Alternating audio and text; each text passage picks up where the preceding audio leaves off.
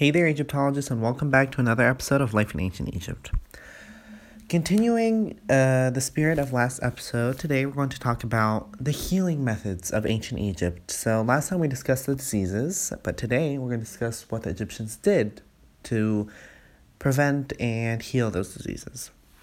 So, in essence, the ancient Egyptians believed in prayer as a solution to health problems, but they also had natural or practical remedies, such as herbs. It was a structured society, which meant other people could learn from them and they could record and develop ideas. So, ancient Egyptians thought that the gods, demons, and spirits played a key role in causing diseases. Sure, they had basic medical equipment, but they also believed that the gods controlled life and health.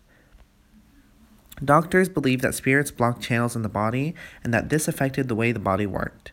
They look for ways to unblock these channels. They use a combination of prayer and natural or non spiritual remedies.